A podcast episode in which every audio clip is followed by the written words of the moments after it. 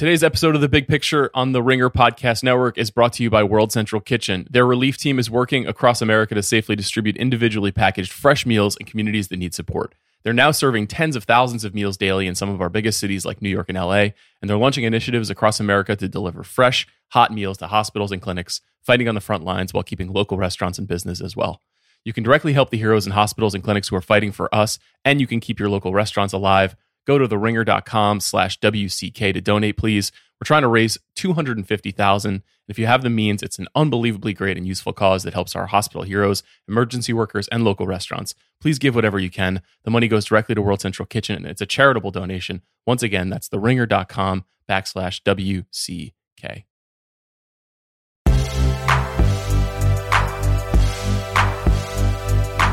I'm Sean Fennessey. I'm Amanda Dobbins. And this is The Big Picture, a conversation show about these goddamn trolls.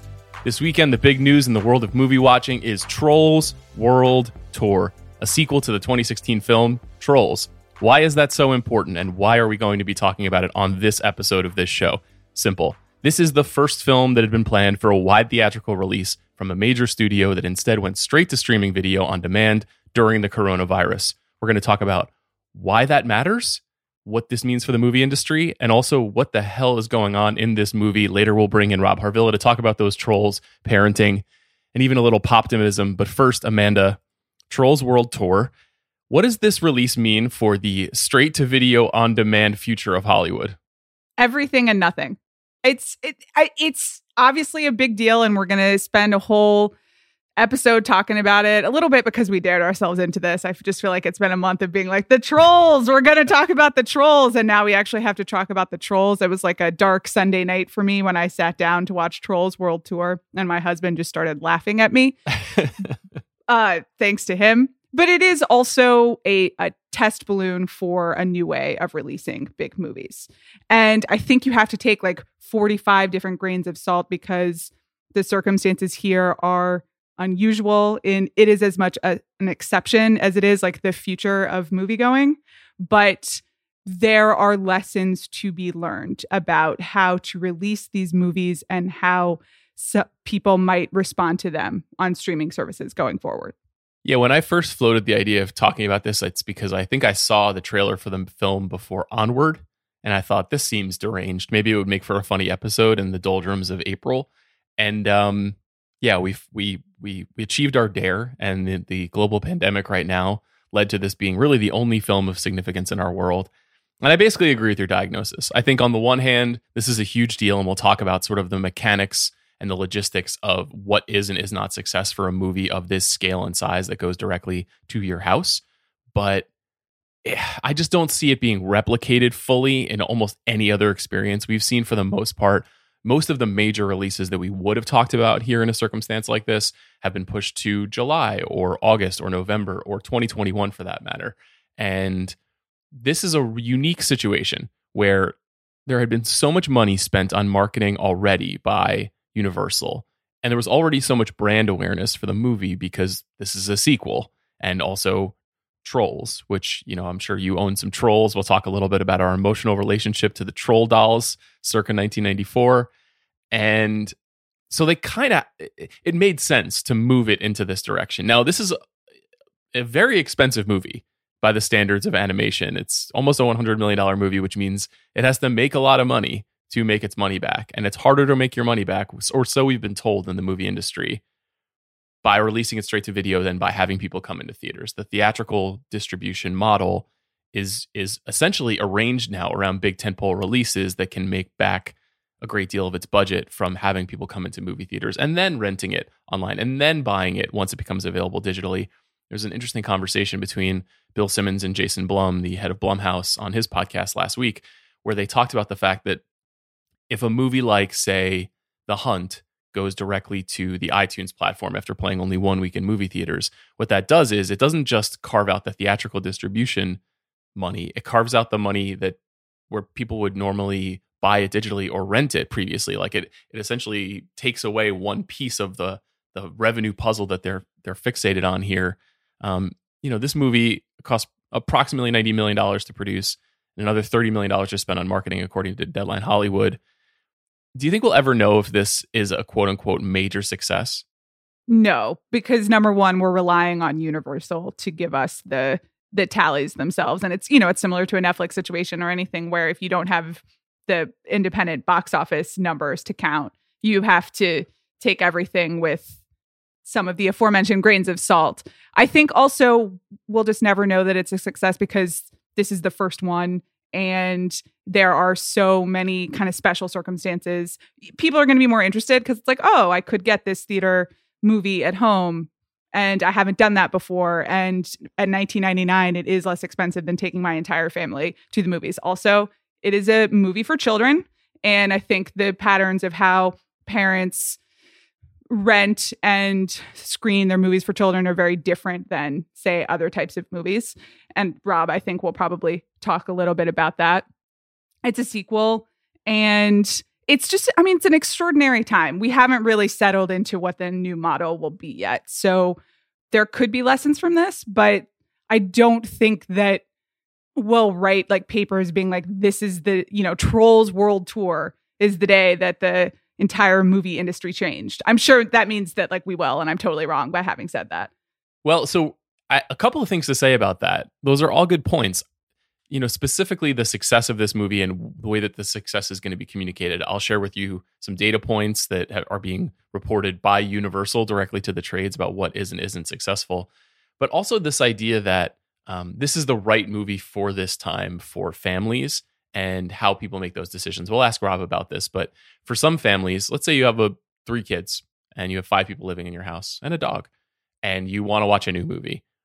You probably could just fire up Disney Plus, which is significantly cheaper per month and find a film that your family has never seen before. Now there may not be as much energy uh, around the movie as the new Trolls film and and the Trolls movie as I understand it is very well loved by kids, but you don't need to pay 19.99. That said, as you pointed out, it's a pretty good deal relative to what it's like to go to a movie theater, where you'd be paying somewhere between 10 and $18 for a single ticket just to get into that theater before parking, concessions, et cetera, et cetera. For me, 1999 for a movie like this is ludicrous. I don't wouldn't normally want to watch this movie. I did not watch the original Trolls when it was being released, but I also that grain of salt that we keep referring to here. I know that this movie isn't for me. So even as we make fun of it for the next 45 minutes, I want to just say that I understand that it's a kids movie. I understand that even in the realm of animation that I'm often stumping for on this show, it's in a different kind of class. It's like it's kind of for like 5-year-olds and not for 11-year-olds if that makes sense.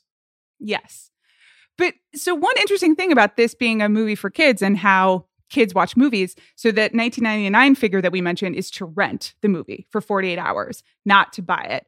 And one thing that I am told about children, not having any of my own, is that they like to watch things again and again. I also watched uh, Trolls, the original movie, for the first time this week, and I was um, sending some impolite messages to our colleague Jason Gallagher as I watched it. Uh, Jason has been on this podcast before, and he identified Trolls as like a parent's nightmare and he was explaining it to me a little bit as to why it's a parent's nightmare. And he's like the first watch is fine. The 30th watch at 6:30 a.m. is when you really start to question your decisions as a parent. So it's something like this trolls world tour if the kids expect to watch it 10 times i mean number 1 you have to worry about the you know mental health of all the parents in america. But number 2 how many times can you watch it in 48 hours? So that's 19.99 for what two watches, the kid's going to ask for it again. And th- uh, that starts to add up versus something like Disney Plus, where I'm told that the kids are just watching Frozen 2 every day already for the same price. Well, we're going to find out. Let's let's share some of those data points that Universal so kindly shared with the rest of the world. This is what they said this morning, according to Deadline Hollywood. Trolls World Tour did ten times more than that of Universal's previous digital opening day champion, which was Jurassic World Fallen Kingdom, which according to home entertainment sources did around between 2 and 3 million dollars stateside on day 1. Avengers Endgame per sources had a first digital domestic rental week of 30 million dollars in flash reports, and the extrapolation off first day numbers is the Trolls World Tour will far exceed the figure amassed by the Russo brothers directed sequel. Other indicators of success over the weekend, the Trolls World Tour is the number 1 title across all major on-demand platforms, smashing expectations on distributors including Amazon, Comcast, Apple, Vudu, Google YouTube, DirecTV, and Fandango now. So, that means maybe this movie made fifty million dollars. If you smash the Russo brothers directed sequel, is that how? Is would fifty million dollars have been an incredible outcome at the box office? It would have been a very good outcome, I feel like, for that film. Um, I, I don't, I just don't know how to measure any of this. And maybe if we see very soon Universal announce that it has decided to shift another film that it had on its release date, you know, theatrically into this format, then maybe that means this was a bigger success than we suspect it will be. Yes, I think if we start getting every single movie on demand, something is working here, and I, I and I basically they figured out how to adjust their balance sheets and allocate money so that it can be a um, money making endeavor for them going forward. Though even there, if this is a mega success, I don't trust that they will still make movies this way where you spend almost $100 million on the movie itself and then another $30 million marketing it because you have to figure if you're doing the numbers that there's a way to make those margins bigger going forward. So we might get a few more movies, but again, I just I think this is an exception. I, I'm sure I will be proved wrong, but it it does raise something really interesting, which I think Richard Rushfield, the Hollywood journalist, pointed out last week, which is that one the one thing that Netflix has struggled to do on the movie front is create new IP, is to create franchises. Now they've done it on TV. They've obviously done it with shows like Stranger Things, where you can buy a Stranger Things lunchbox and a Stranger Things notebook to bring to school, and you can buy all kinds of paraphernalia related to the show, which is a big part of, say, how Disney makes its money. You know, it's not just the movies themselves, it's the merchandising and then the rides, which are drawn to the amusement park and things like that. Netflix hasn't been able to do that. And I think we do talk about kind of like the budget and the energy and the marketing push that companies like Universal put around a movie like Trolls World Tour, which I think we take for granted because we're just like, I don't need to see Trolls World Tour. It's not important to me. But they're trying to build literally a whole universe around these characters. And it'll be interesting to see if studios continue to try to do that and spend that much money while also not having that theatrical experience. My question is if you don't have the theatrical experience, do you make it a movie? Because I think it, if you take the case of Netflix and Stranger Things, you could make Stranger Things into a movie or you could make it into a like 4 season long 40 hours. You you maximize the attention that you have. And Netflix is trying to maximize the attention. So if you're building a franchise, you might as well build it out. And that's kind of what I wonder will the next Trolls World Tour, if streaming works, be a movie or will it, God help all the parents of America, be like a 20 part series? Yeah, I think it's a great point. It's one of those in that push pull between movies and TV that we're always referring to on this show. It feels like TV is kind of dragging the tug of war forward in, in terms of how we scope this out. Like there's more likely to be a Trolls series on the Peacock after this than there is another Trolls movie in some way. I should just add that there actually is a Trolls TV show. It is called Trolls The Beat Goes On, and it is on, wait for it, Netflix. Okay, well, that settles that. Perhaps this will be the final Trolls film. So, in order to talk about that, we're going to bring in Rob Harvilla. But before we do that, we have a new podcast here at The Ringer that we're really excited about. It's called The Wire Way Down in the Hole. Here's the trailer. You come at the king, best not miss.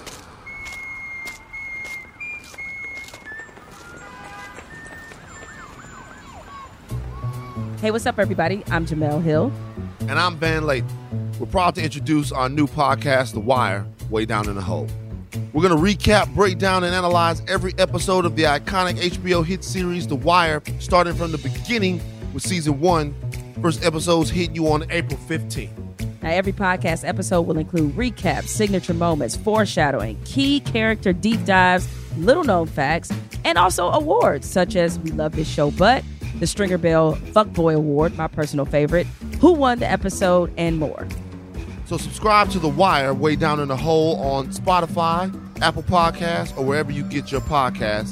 And we'll see you in West Baltimore on April 15th. It's time to bring in Rob Harvilla, Ringer staff writer, dad, yes, rockist extraordinaire. You know it. Cr- critical thinker of the mu- world of music. Who better to talk to about Trolls World Tour? How are you, Rob? I'm great. This is a tough beat for you guys, and I do want to acknowledge that to be childless, to be having to think seriously about Trolls World Tour. You know, from Mifune to Trolls, this is a tough arc for you guys. Uh, I feel I feel bad for you. Thank you for having me. Thank you for being here. The big picture Yes. contains multitudes, just like Trolls World Tour. So before Mm. we get into the nitty gritty of this movie, and frankly, we're going to get into the nitty gritty. I just want to put that out there right now. Uh, oh, thank goodness. All right. Amanda, Rob, can you guys tell me your relationship to Trolls, which were a series of dolls released in the 1990s? Amanda, why don't you start?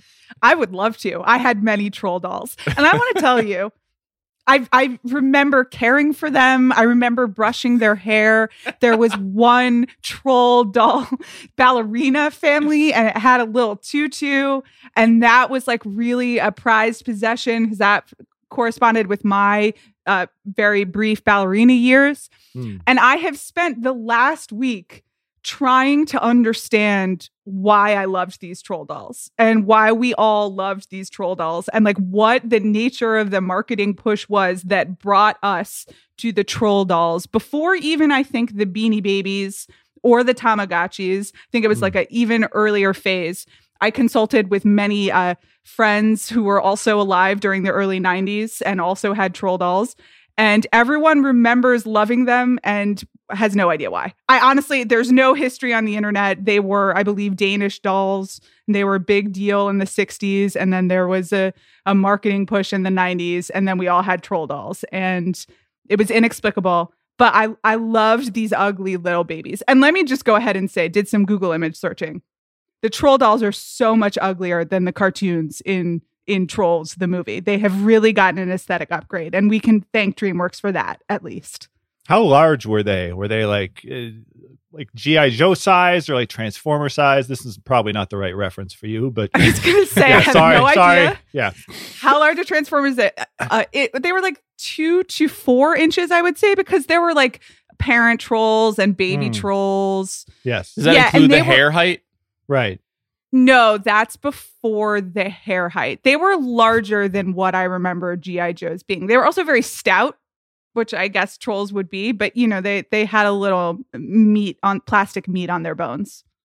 Jolly. Do you guys do you guys remember when we all went to college and got liberal arts educations and then got careers and then Yes. started talking about trolls on a podcast? Just an Vaguely. amazing time for us. Um, Rob, did you own any trolls?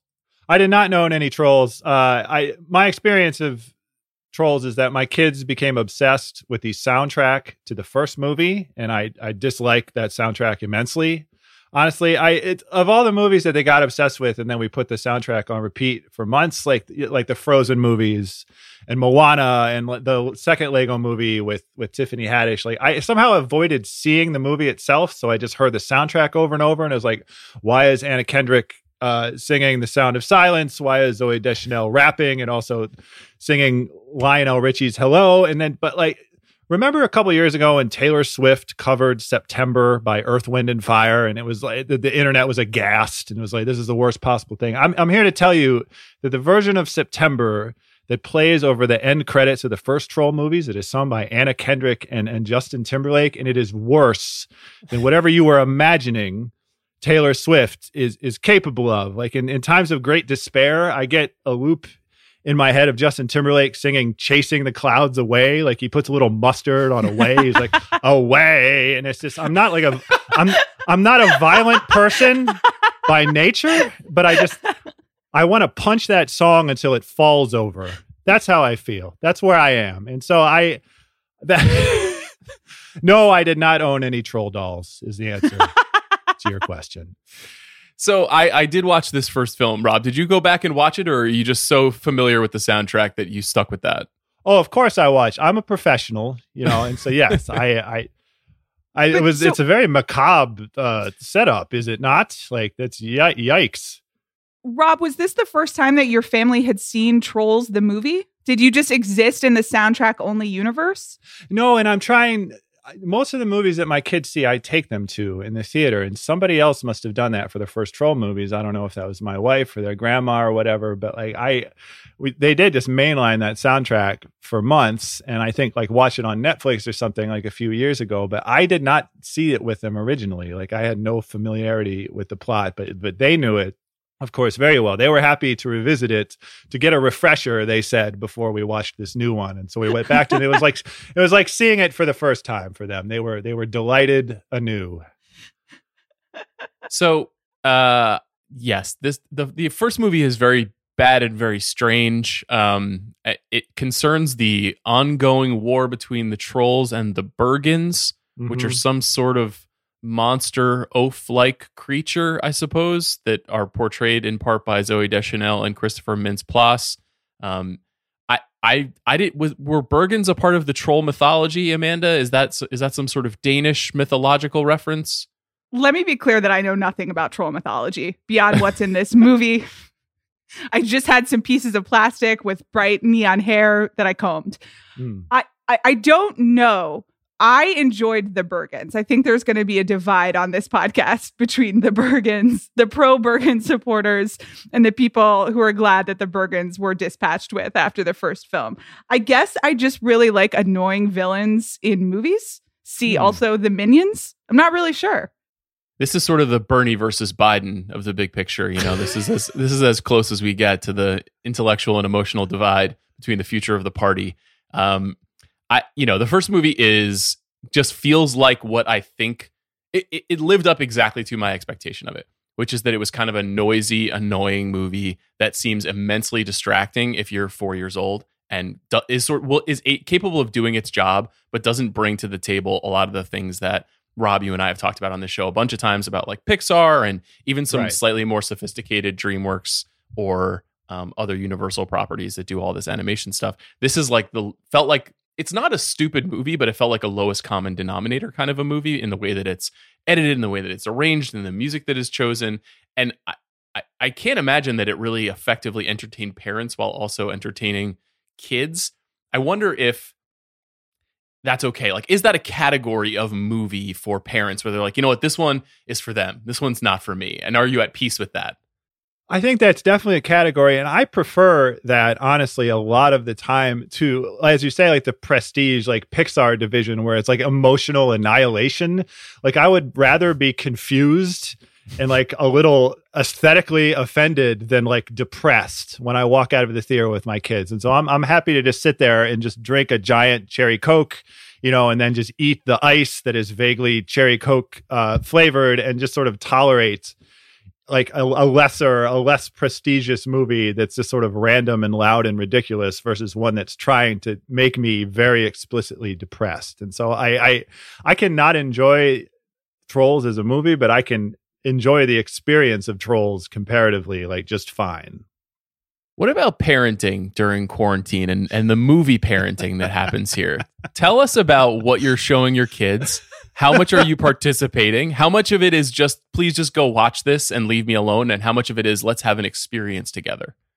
I think you you try to get to that let's have an experience together place and it is it, that very rarely happens and when it does happen it turns out to be a disaster. Like I for us I think Disney Plus is pretty dominant in this moment uh, between Marvel and Star Wars and Pixar. Like I think the movie we've watched that we've enjoyed collectively the most was Tangled which is I don't. That's not a Pixar movie, correct? It's Dis, like, it's just Disney Studios. Yeah, yeah, yeah. Very just, good though. Very good movie. It, it, was. I mean, we we enjoyed it very much, and so the the the second tier like deep cut aspect of Disney Plus is serving us very well in this moment. I one thing that we've realized, and this was pre quarantine, was a, a PG rating in the eighties was dramatically different from a PG rating here in the 2000s. I the worst parenting decision that I have made to date was trying to show my kids they are 6 and 9 we we started watching Spaceballs which as it turns out just has like it is a PG rated movie and I I looked it up. It it has just like Quentin Tarantino levels of swearing and I'm like sitting there and I'm I'm just sort of braced. It's like I'm just going to fast forward when we get to the how many assholes we got on this ship scene. Like that was what I was worried about. We ended up bailing within like 5 minutes and my kids like still bring up that movie we started watching where Darth Vader was really short and he had glasses and he had a penis laser that he would use to shoot dudes in the penis and I was like this, this is the worst thing that I've ever done. we watched we watched Short Circuit in full, you know, like Johnny Five, like the 80s, Short Circuit. like they swear all through Short Circuit. And also Fisher Stevens is in just straight up brown face. Fisher Stevens is just playing an Indian person, and it's like I think my blue that blew past my kids, thankfully. But I just uh, one thing about Disney Plus is it's safe from both a quality standpoint and also just like a a a a content standpoint. Like it's just it's doing the work that apparently I am unable to do in terms of not exposing my kids like terrible shit. I will say it would be absolutely remarkable if one of your children turned to you during short circuit and said, Dad, why is Fisher Stevens in brown face? That would be the greatest moment in your children's lives. I love that guy. How could he do this? uh, yeah, that's. I, I, guess I hadn't thought of that. Maybe that's why we're we're so depraved. Maybe that's why me and you and Amanda have such uh, intense, grotesque taste because we were exposed to these movies in our youth. Yeah, I mean, I, we want to show them Goonies, but I'm also terrified to show them Goonies. Like, I'm just, I'm just assuming there's just stuff in Goonies that I have totally forgotten. It's going to be, you know, just undo five years of, of, of cultural sensitivity. Amanda, do you have any questions about parenting during quarantine with screens? How much are you rewatching stuff? Oh, let's see. Um, I can't think. What are they watching right now? They're watching like Minecraft stuff. Like they're getting into YouTube, which is like super harrowing, and like we're trying to monitor that in any way. They just want to watch video game speed runs and like somebody who does like Super Mario like comedy routines, like just with eight bit oh Mario, God. and it's it's it's that it's it's horrifying, and you just you're just watching for this slippery slope until they become like alt writers or whatever. And so I there there's nothing there's nothing that we're rewatching as such. Like it's we for my son's birthday, he turned nine. Like he wanted to watch Frozen two again, and so we had taken them to the theater to see that in November, and we watched that again. But it's it's not to the level of something that they want to see over and over again. And, and like more to the point, like it's in this moment they're not being marketed to at all. They're hmm. watching mm. Disney Plus, they're watching Netflix, they're watching YouTube to some extent. They're not seeing even trailers before movies in the theater. They're not watching TV ads, you know, Saturday morning cartoons, like even down to the level of like we haven't gotten happy meals in a while. Like they don't know like what the new movies are. And they wouldn't they wouldn't have clamored to see trolls world tour. And again they loved the first movie. They listened to the soundtrack for months. They would have loved to have seen it. But they wouldn't have known that it was coming and they wouldn't have advocated for it unless i came to them and said what do you want to watch this? Like i was trying to think of the last movie that came out in theaters that they would have been genuinely upset if they hadn't seen. And it probably is just frozen 2 like sonic maybe but it's it's it's weird that even before quarantine, like just the way that things are marketed to kids now is just I, I don't know what it is they know and what it is they want. And it's just it's very different from my time at least which again was like saturday morning cartoons and like catalogs and and happy meal toys. And just the, the way that kids find out about these movies theoretically is is totally different now. That's such an interesting point and it's such a great segue to a conversation about this movie.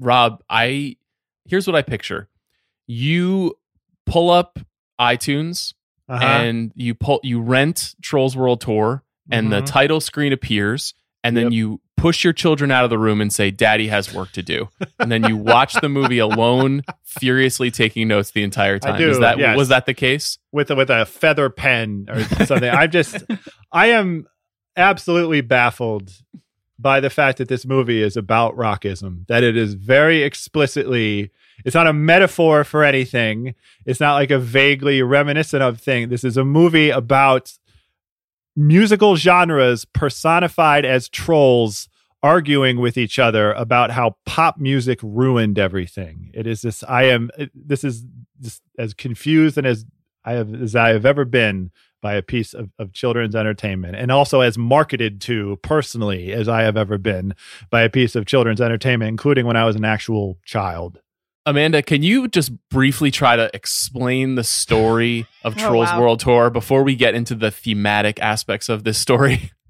Yes, I'd love to. So, uh, Anna Kendrick, who is known as Queen Poppy, which pop just it's right there in the name for you, which I realized about 30 minutes and one cocktail into this viewing, uh, is is is queen over the land of the of the trolls that we saw from the original trolls, and they've learned that drugs are bad, which was the lesson of the first trolls, and they're all very happy. And then within the first five minutes, she learns that their troll kingdom is not the only troll kingdom, and that there are other troll kingdoms in the world. Uh, they are the rock trolls, the funk trolls, the classical trolls, the country trolls. Who am I forgetting? Reggaeton. W- were they their own world? they seem to be just roving bands. The reggaeton, K-pop, and yodeling trolls are sort of itinerant, you know, sort of wandering types. I don't think they have an established uh, kingdom. Yes. And so sure, yes, that's that is correct. Uh-huh. Um yeah, sorry. so Poppy learns this because she's invited by Queen Barb, who's the head of the oh, they're techno trolls. The techno trolls. Yes, we yes. forgot about the techno trolls, as did this movie. But anyway, uh, Queen Barb, the queen of the rock trolls, just definitely the rockingest name that you've ever heard. Barb invites Poppy to be a part of some party or something, and Poppy, being a pop troll, thinks this is a lovely invitation, like a well-meaning invitation, and sets out to meet Barb, and then learns that Barb and the rock trolls are crusading to take over all of Trollland and unite all of the trolls under the banner of hard rock. That Is is, that- a that's a solid breakdown of the story. Now, I think if this were a different podcast, say slightly more of the Chapo Trap House variety, this would be about how this is a film about colonialism and about the way that aggressive, dominant societies attempt to overtake other societies, steal their land, and steal their resources. In this case, we're going to talk about this movie as an act of music criticism. And that's a good reason why Rob is here. Rob, you indicated that this movie is literally about rockism. And can you like help, help even help Amanda and I, two learned culture journalists, Mm-hmm. understand what rockism and poptimism and all of that stuff is? Can you give us a pocket history of those things and Oh, why those things matter to Trolls World Tour and Queen Poppy and Barb and all of these other characters? I should have anticipated this uh, and, and should have agreed, just refused to do this. Actually, okay, all right. Too late. Rockism, Sheesh. All right, rockism is a ten plus years rock critical debate about. Rockism is the idea that only rock and roll, rock and roll is the only real kind of music that that sad people with guitars and specifically sad white men with guitars is the only real, the only emotionally pure sort of music, and it is just superior in every conceivable way to any other kind of music, including pop music, disco, hip hop. It's just it's genuine and it's it's an actual, real, emotionally pure kind of music. And rock rockism is just sort of that prejudice against everything else. And conversely, poptimism is the idea that pop music including hip hop, including Latin music, including any other genre you'd care to name, can be just as emotionally and sociologically and philosophically viable as rock rock music. You know, and like Beyonce can be just as important as Radiohead and all that that kind of thing. Like it's a Kelefa Sanneh in an essay in the New York Times. Like what was it? Like the mid two thousands. Yeah, Something like that Say is- 06, 07. Sort, sort of the person who brought that debate from various message boards that I don't care to recall at this time to the New York Times. And then it sort of went mainstream. And we've spent the last, you know, 10, 15 years sort of playing it out. And at this point in 2020, like I, rockism has been sort of vanquished and poptimism, you know, the idea now that Beyonce is the both the biggest star in music and also the most critically respected star in music, you know, Pitchfork, you know, which once focused on indie rock and had sort of you one would argue like a rockist type mindset, will now review like all the Taylor Swift albums and stuff like that. Like poptimism won. And now theoretically any genre of music is accorded the same respect and given the same, same sort of critical appreciation that only, you know, like Neil Young used to get, you know, 20 years ago. So that's the basic idea. so I've wasted my Yeah. life sometimes. Yeah, I just think, I, but, it, know. it does underscore some of the more painful aspects of how we've spent a lot of our time in the last 20 years. Yeah. Th- this movie though does seem authentically concerned with the questions that you just underlined. And I don't know if that is a function of the screenwriters were just big pitchfork readers circa 2007 or if this is just a happenstance issue this sort of idea that beyond the realm of, of critical thought there is a, a kind of human to human debate about like is there something valuable about britney spears or is it just trash? I think people do have that conversation even outside of the did you read that long essay in the new york times? uh, Yes. aspect. But this world of trolls which obviously was it's ba- the first film is basically a jukebox musical in which a lot of very well known songs, as you mentioned, like The Sound of Silence and September, but also some more obscure Pitchfork esque song. There's a junior senior song. Junior in senior, that, in right. that first film. Um, and then Justice. Ju- yeah, there's a Justice song, which is, I mean, they're really pushing the boundaries of Pitchfork circa 2006 in many ways here in the Trolls universe. But in this film, you know, the, the, the film opens with a Daft Punk song, and that's the the we get one more time, and a, and we get a a uh, like a trap drop moment where everybody, Mhm. all the trolls, which are, again are on Molly, the trolls are on Molly in the first film, and they're on Molly in the second film, losing their shit. It's- Are are the trolls on Molly or are are the trolls Molly? I think it's the latter. I forget the drug uh, subtext of the first film. Honestly, like they're on It's- the the, because the theme of the the first film is drugs are bad. Yeah, because the Bergens just want to eat trolls. Then that's their thing, and they Oh. like their whole society is are organized around Trollstice, where they all Yes. eat trolls, which is take Molly. And then at the Oh. end, they learn that happiness is inside you, and you don't have to eat trolls, aka take Oh. drugs, in order to be happy. Oh, that blew right by me. I thought Yeah. drugs are great this whole time. Some- okay, so some then thank you. dangerous Thank you for impli-. Yeah, some dangerous implications with respect to uh, uh, SSRIs, but we'll move past that. okay? Vaccinations. Yeah, right. Yeah, Sure. okay, Just moving on. We're already way off the rails here. Um, I think that this movie is very conscious of what it's trying to do. I think it is very much like it feels like it's been reading the texts. Amanda, I feel like you know a lot about these issues, but are also repelled by them. What was it like to see in an animated movie, which you're already are not the biggest fan of, a lot of the annoying barroom debates that you lived through in the 2000s between uh, men of a certain age? it was a very similar experience of just being like, I don't want to be here. And I wish we could just go listen to the music that I like, which is not anything that you guys are discussing.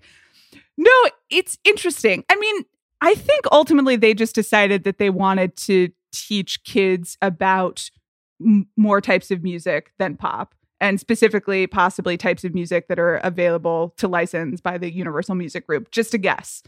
And so I, it is very funny to me that the writers decided that the way that they would just teach kids about music other than I don't know what what's this the Whistlers the what what's the band called Rob that starts with a W The, doesn't matter. it's okay I was trying to make a hip kids reference whatever Oh, sorry, Anyway. sorry. We are not very hip over here, unfortunately. the so. to broaden kids musical horizons um is to latch on to things that people were arguing about at like scratcher in 2005 i mean did someone have we checked the story credits at some point is it someone who once upon a time was on the message boards it seems like the only way be- that you could get to to this script because it is so specific and such a strange pull after being like uh, going from a movie about don't take drugs to you know don't believe in rockism is like those are the two pressing issues facing children Right. Like halfway through this movie, Anderson .Paak like sings a song called It's All Love in which he explains cultural appropriation to children. Like he explains that pop music watered down and like stole soul and R&B and like he ad-libbed something about publishing, about having his publishing stolen and it's it, like I, I'm not. Let's not get into the debate about the plot of Frozen Two, but like the point of Frozen Two is that actually they're the bad guys. Actually, Arendelle are the bad guys, and like actually white people are the bad guys, and they sort of separated every other culture on Earth and dominated it. And it's basically the same message here. It's it's just it's Queen Poppy and her fellow pop trolls realizing that like actually we are the people who caused everyone to be separated and depressed and miserable.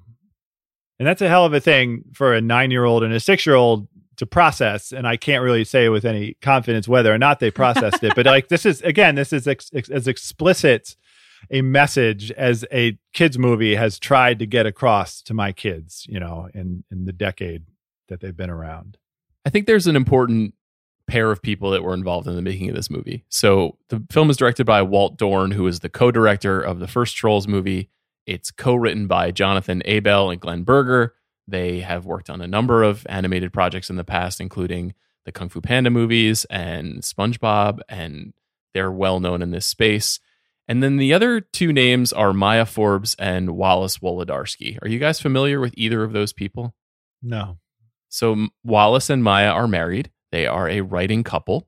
Wallace is a, a dear friend of Wes Anderson. He is appearing in the French Dispatch, and he has a number of writing credits over the years, some for children's movies, but he brings a slightly more high minded, allegorical approach to those movies. He wrote a movie called Monsters vs. Aliens, which was not a huge hit, but is an important movie in that respect. He wrote a Diary of a Wimpy Kid movie. He is the co-writer of A Dog's Purpose and A Dog's Journey.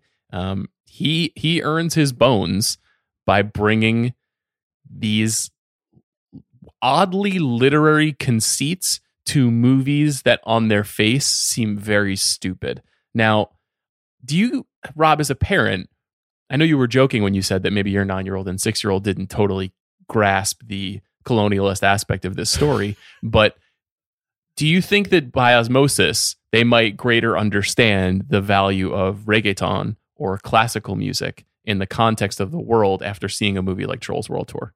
I mean, it's entirely possible. It's just when I had kids, my hope was that when I took them to movies, they would have these incredibly precocious insights into the movies that would sort of increase my understanding. And that totally hasn't happened at all. I have no idea what they're thinking, but they just have nothing interesting to say after we get out of movies like this. Like, like in this movie, like Brass Monkey plays for like 10 seconds and my six year old was like, I actually like this. And that's about as close as you're going to get to like an in the moment reaction to something like this. But I, I think it's entirely possible. You know, I, I, I don't know if my kids had really grappled with the notion of there being different styles of music, really, you know, and it's, I, I, don't know if that's a reflection of our streaming era and it's just all the same to them, or it's just this is the way a kid emotionally develops naturally. But I, I don't know if they'd ever thought of it that way. And, and maybe this will cause them subconsciously to start thinking about it that way. I'm not opposed to that idea, but it's just, you know what this reminded me of, and I'm sure this happened to you too, is at the end of Hotel Transylvania 3. Remember that one?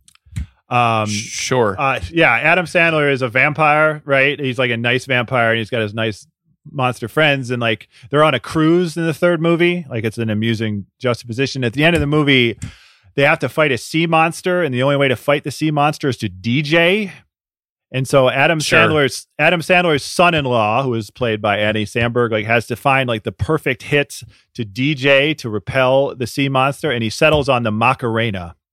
And this is a moment when I'm sitting in the theater and it's like, okay, now, now I'm really unhappy and I'm like chewing on my ice and it's like, I'd really like to not be here anymore. And, and I'm, I'm, I'm in that moment, I'm just worried about the Macarena being implanted in my kids' heads, the way that the Troll soundtrack was. And like, thankfully that didn't happen. But it's, there's also a movie called Rock Dog in which a dog that lives in a Tibetan monastery and is being groomed by his father to carry on the family tradition of protecting the Tibetan monastery against wolves. But what the dog really wants to do is be in an ACDC rock band. I looked this up on Wikipedia. This is the truth. He wants to be in an ACDC type rock band and his dad disapproves, yada, yada. At the end, he uses the power of rock to repel the wolves from the Tibetan monastery and like they bring about understanding. Like this is the kind of thing that my kids are dealing with on on on a, on a daily basis, and I I have no idea how this is implanting them in like a genre and like a musical sense, but it's it's all just incredibly bizarre and often upsetting to me. So Oh, I I'm right just now. speechless. I I mean, you could do a whole you could do a dissertation about the political undertones of Rock Dog, but we don't need to go down that particular road. There's a lot going on in Rock Dog. Yeah. Yeah. It's, it's, okay. It's a rich text, as they say. Hey, it's Bill Simmons. I just wanted to make sure you're listening to podcasts on Spotify. Here's how you do it. First, search for your favorite podcast on Spotify's app. They have a library of over 750,000 pods at this point. So, let's say you're searching for the Rewatchables or the Dave Chang Show or the Ringer NBA Show. Once you find them, click on the follow button. That's how you subscribe. Then, click on those letters near the top of the app that say podcasts. All the pods you're following will pop up, separated by episodes, downloads, and shows. Wait, it gets better. On Spotify, you can adjust the speed of the pods to seven different speeds. 0.5 times is the slowest. I actually sound drunk at 0.5. You can do 0.8 times, 1.2 times, which is my favorite. Everyone sounds like they just had a good cup of coffee. And then there's 1.5 times, two times, and if you're completely insane, three times. Anyway, Spotify's app connects directly to many of the best automobiles in the world even has a CarPlay feature that's pretty cool. Best of all, it's free. Download Spotify on any device and you're good to go. Should you be embarrassed that you're not listening to podcasts on Spotify? Well, I don't want to app shame you, but the answer, unfortunately, is yes. Make the move. Listen to podcasts on Spotify. Back to yours.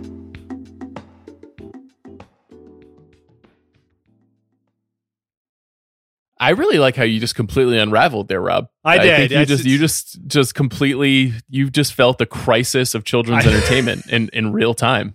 This is the quarantine era, my friend. I just I need I need outlets. Here I am. Thank you for your Uh, time. well, it's a I, the way that this movie decides to pursue its story is really strange on a lot of levels. But obviously, this franchise has a lot of power, and maybe that power is just money. But there are are a number of well known people participating in in this film to the point of borderline confusion. I don't know if you guys when you see a movie like this spend time trying to determine who is voicing which character if that's a game that you like to play it's a game that i like to play because i'm a sad little man um, amanda yes it's actually one of the reasons that I like watching these things at home because I can never place them in the movies. Sean and I sat through Dolittle and I spent like 45 minutes trying the whole time trying to figure out who the parrot was. And then it was my beloved Emma Thompson. And I was just like furious at myself that I couldn't recognize Emma Thompson's voice as the parrot. So I did, I liked watching. I just had the cast list up and I was like, oh, you know, that's so and so. This it's the it's the one plus of watching Trolls World Tour at home. Yeah so you guys have mentioned that anna kendrick and justin timberlake are sort of the stars of this film. Um, if you're wondering why we downgraded anna kendrick out of our 35 under 35 episode you can blame the trolls franchise which is very successful though not very interesting. James corden who is always seems to be a part of these absolutely terrible projects is a significant figure here. Uh, rachel bloom plays queen barb. She is um, Rachel Bloom is an acquired taste, and she's really going for it as Barb. I would say she's not entirely my taste, but she at least is. She she gives a lot of effort. I would say Ozzy Osbourne, who is virtually unrecognizable and utters like one line, it appears He's actually really father. recognizable. I that Is was he? the one that I got. Oh yeah, if nobody mumbles like Ozzy Osbourne at that point, it's like it's it was either somebody doing an extremely good Ozzy Osbourne impression or it was the genuine articles. I I like Amanda. I struggle to get the. I try and get the names and I n- almost never can. But Ozzy, Ozzy was a gimme for sure. There's a lot of other luminaries here. George Clinton is here. Mary J. Blige is here. Kelly Clarkson gets a standout moment. Any watchers of Top Chef on this podcast right now? There was an extraordinary moment on Top Chef last week in which Kelly Clarkson appeared on Top Chef as a guest judge hawking Trolls World Tour. And the winner of the Quickfire Challenge won two tickets to the world premiere of Trolls World Tour, which is just an aggressively offensive prize Wow. at the end of a quickfire challenge to give to an adult human. Um, nevertheless, I don't think that premiere actually took place. Sam Rockwell's in this movie, for Christ's sakes. Jamie Dornan, Esther Dean, the, the songwriter, Charlyne Yi, the, the hipster actress, Kenan Thompson. Probably most absurd, to me at least, was Gustavo Dudamel. Do you guys, are you familiar with Gustavo Dudamel? Yes, he's the conductor of the LA Philharmonic. Exactly and right. he's a luminary in the classical music world, which was wildly disrespected in this movie. Are you kidding me? They literally played five seconds of Beethoven's Fifth, and that's it. That's literally, they didn't come back. When they united all the people at the end, no mention was made of classical music. What are we teaching our children? Rob, that's called lighting the wick. What I just did there. I had a strong feeling that Amanda would Expert have some. rapport. Yes. yes. uh, yeah, it's the, the the guests here are fascinating. I mean, Icona Pop, the the are they Russian? The Russian pop duo return. Oh, probably. Probably not, Um, but sure. Where are they from? Do you think? Do you think they're like Westworld style hosts? I don't. I would have said I would have said Scandinavia somewhere. Yeah, Westworld is the right answer. Actually, yeah, season two Westworld, just like deep in the the doldrums. Yeah, Anthony Ramos, who many people will know from Hamilton, uh, Mm. is King Trollex, the, Sure. the techno troll who opens the film singing his rendition of One More Time. You know, I, I would really truly like to see a video of Daft Punk signing the licensing agreement for the use of One More Time in full robot regalia. I was going to say, are they film. wearing the helmets? Yeah, They are absolutely Okay. wearing Yeah. the helmets when they sign that deal. Um, I, this movie is utterly confounding. You mentioned Brass Monkey getting five seconds. There's a significant twist with yodelers, which Yes. which I guess they're they're they're ultimately not trustworthy characters. They're I, I don't know. I'm I'm I'm spiraling out here myself. I, I this is a very very strange movie, and I feel like it would be very confusing for a child. Was it confusing? was it confusing? I think they had a great time, but again, they have a great time because like they think the cloud is funny. I believe the cloud is voiced by the director and is a Mm. callback from the first from the first movie and like they they thought the cloud was funny like the little inch the rainbow inchworm dude who who poops glitter or something periodically like they thought he was very funny. Like it's it's they totally enjoyed themselves you know? It was it was absolutely worth $20 but yeah it's just it, the sopta rock critics level like people have been clamoring for kelly clarkson to make a country album for like 10 years. Like it's it's that's been the big rumor that she's going to go full nashville and just do a full country album and just blow everybody away. And for it to actually transpire in a trolls movie is just another bizarre intersection of my parenting life and my critical life that I'm sort of at a loss to even begin to grapple with. I thought she was pretty good though. I was curious Sure. if you have to live in one world, which world are you Hmm. going to live in? Oh my goodness. Uh I'm with I, the classical world does sound interesting, you know, when it's not on fire and there's just like a Right. I mean, it was penny whistle. demolished. Right. Yeah, exactly. That's the other It's- thing. Pretty that's kind of disrespectful. And so i but i i think the funk mothership is actually the right answer though. Like it's like sartorially you know it's, it's pretty fascinating. And it's I, I i would i would hang out in in funk land. As i believe it was known? Yes. I don't remember but yeah. I agree with that, except I, I that seems like where the fun is and the music that I would most want to have. But I did appreciate the the vistas of of country world or whatever. It was right called. right the, you know? the tumbleweeds and yeah, Yeah. and so forth Yeah. I was confused by the presence of Mary J. Blige as the queen of funk. I would, you know, Mary J. Blige is many things, very talented among them, but yes not a funk artist. At least Hmm. not in the way that George Clinton is a funk artist. right I guess funk uh, is is a catch-all for R and B and soul and other things. and So and, ba- and and hip hop, which they try to bring in almost Im- immediately, which is like a it's a it. That's not my favorite part of the movie. Is how they just shove all black music into like one spaceship. Um, you know, and they do give the speech about how it influenced every single other type of music. But you know, they also they do not play a rap song in this entire movie. And I understand that it's, I guess, a like movie for children or whatever. But come on, they Well, didn't have Kenan zoe Thompson does- deschanel yeah Yeah, well, Kenan Thompson raps too. I mean, they, they have like original raps, but it's bizarre that no rap songs have been licensed as these sort of tentpole. I, you know, getting into the racial dynamics of this movie is seems almost absurd. But you're right; it's very weird that all of the the native black forms of music are just bundled under something called funk. Which, I, even if you had to choose the one genre to bundle everything under, even that seems like absurdly. Uh, um, I don't, I don't know, just like insensitive somehow. It's just, Yes. it's not, it's not ideal. Should have gone with the grammy definition of just urban just call everything urban Jesus. would have solved everything so, uh, this movie, like so many movies in recent memory, turns on um, the song Barracuda, which, uh, you know, Jessica McLeish last Yes. month on The Ringer wrote a piece about how, how Barracuda became the go to song for scenes of female empowerment and did not even mention Trolls World Tour because we didn't know that the movie was going to be appearing in it. But, you know, this the Heart song has been used in, in Charlie's Angels and, and the Jessica Jones TV series, and uh, it finds itself here again. I, I love Heart. Um, I'm, Sure. I'm, I'm I'm fond of Barracuda like any other human being. I could stand to never hear it again in a movie. Um, what do you, what uh, Rob? What do you what do you think about this usage?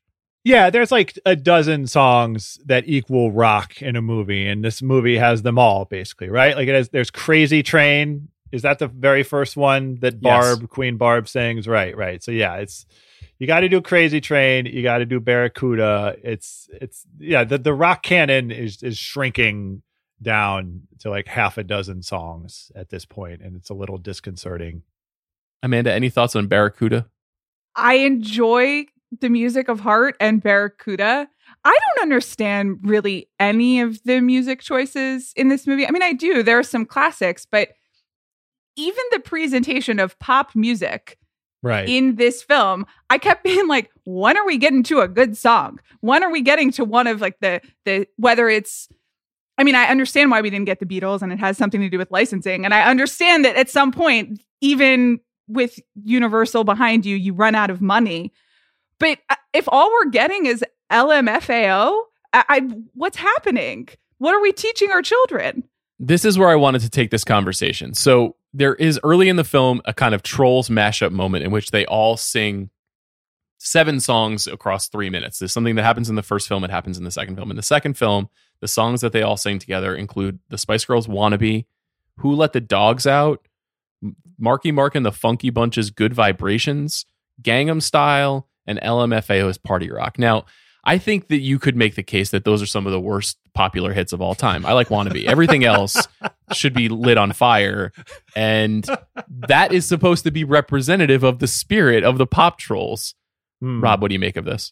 I the good vibrations inclusion was most fascinating to me. That feels like a troll is a verb to, to our friend Marky Mark. I, I do like the fact that they do that mashup and Kelly Clarkson immediately throws them in jail. That's that's that's what happens. Plot wise.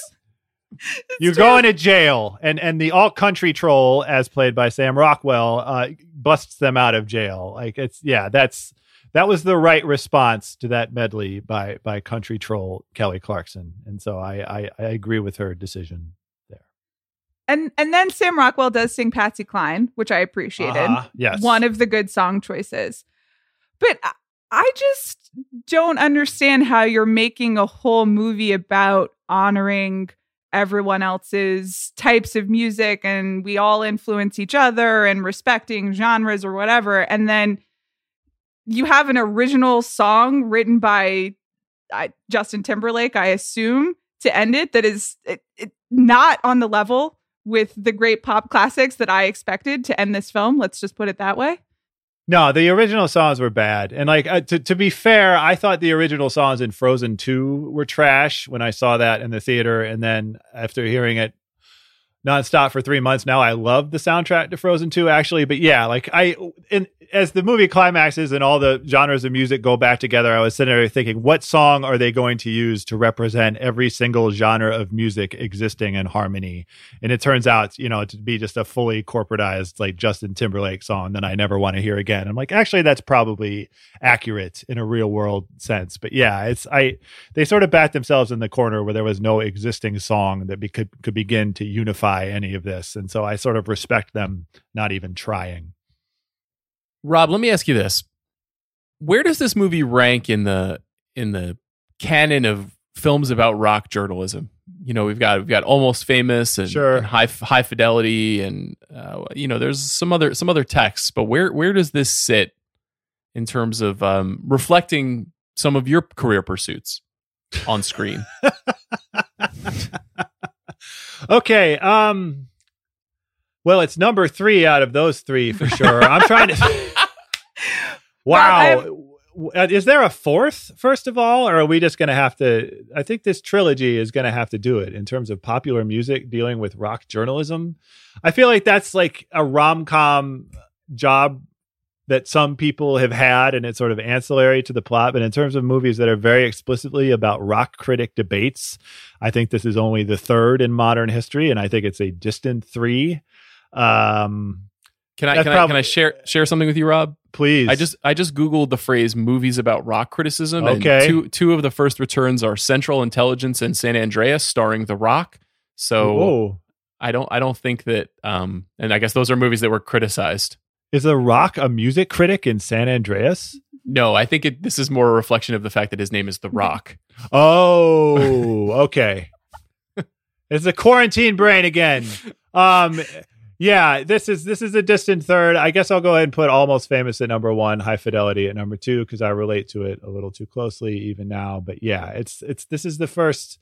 Again, like I end up seeing movies all the time that recontextualize pop music in very disturbing ways. Like there was a Christmas Eve I took my kids to see Sing which is a movie about a singing, you know, like some sort of karaoke competition to save an old theater. And like they walked out of that wanting to hear Baby Got Back on a loop for months. And I didn't care for that very much. And so in in that respect, you know, there are thousands of movies I feel like I've watched at this point that like sort of regurgitate pop music to my kids in disturbing ways. But this is the only movie we've ever watched in which it's theoretically Mm-hmm. about my job. And I kind of hope it's the last.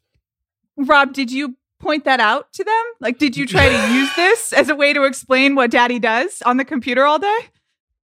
No, I haven't gotten around to that. We'll wait for we'll wait for month four of quarantine. You know, for bring my kid to work day, which in, in, means like bringing them into the home office with a door that I have here in this house. I, I, I think I feel like a wall should continue to exist between my professional life and my my personal life as much as possible. I don't want to subject them to that unless we're really really bored, basically.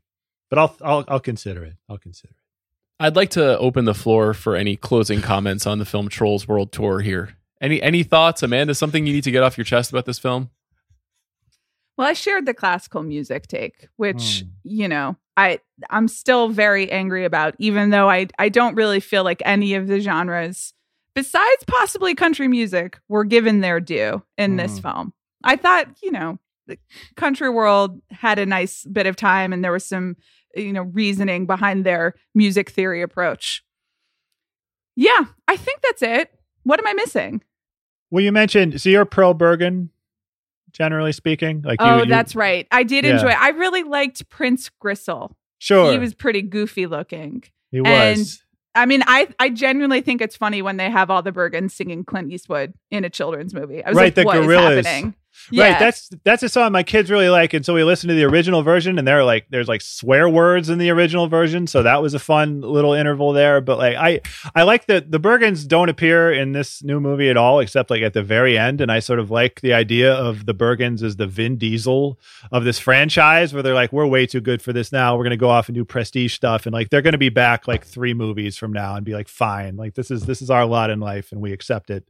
I, I, I do hope to see the Bergens again. Christine Baranski, of course, I believe was the was the especially evil Bergen, and you know we we we're pro Baranski around here. I understand. Yeah. So She's yeah. like the the Dick Cheney Bergen.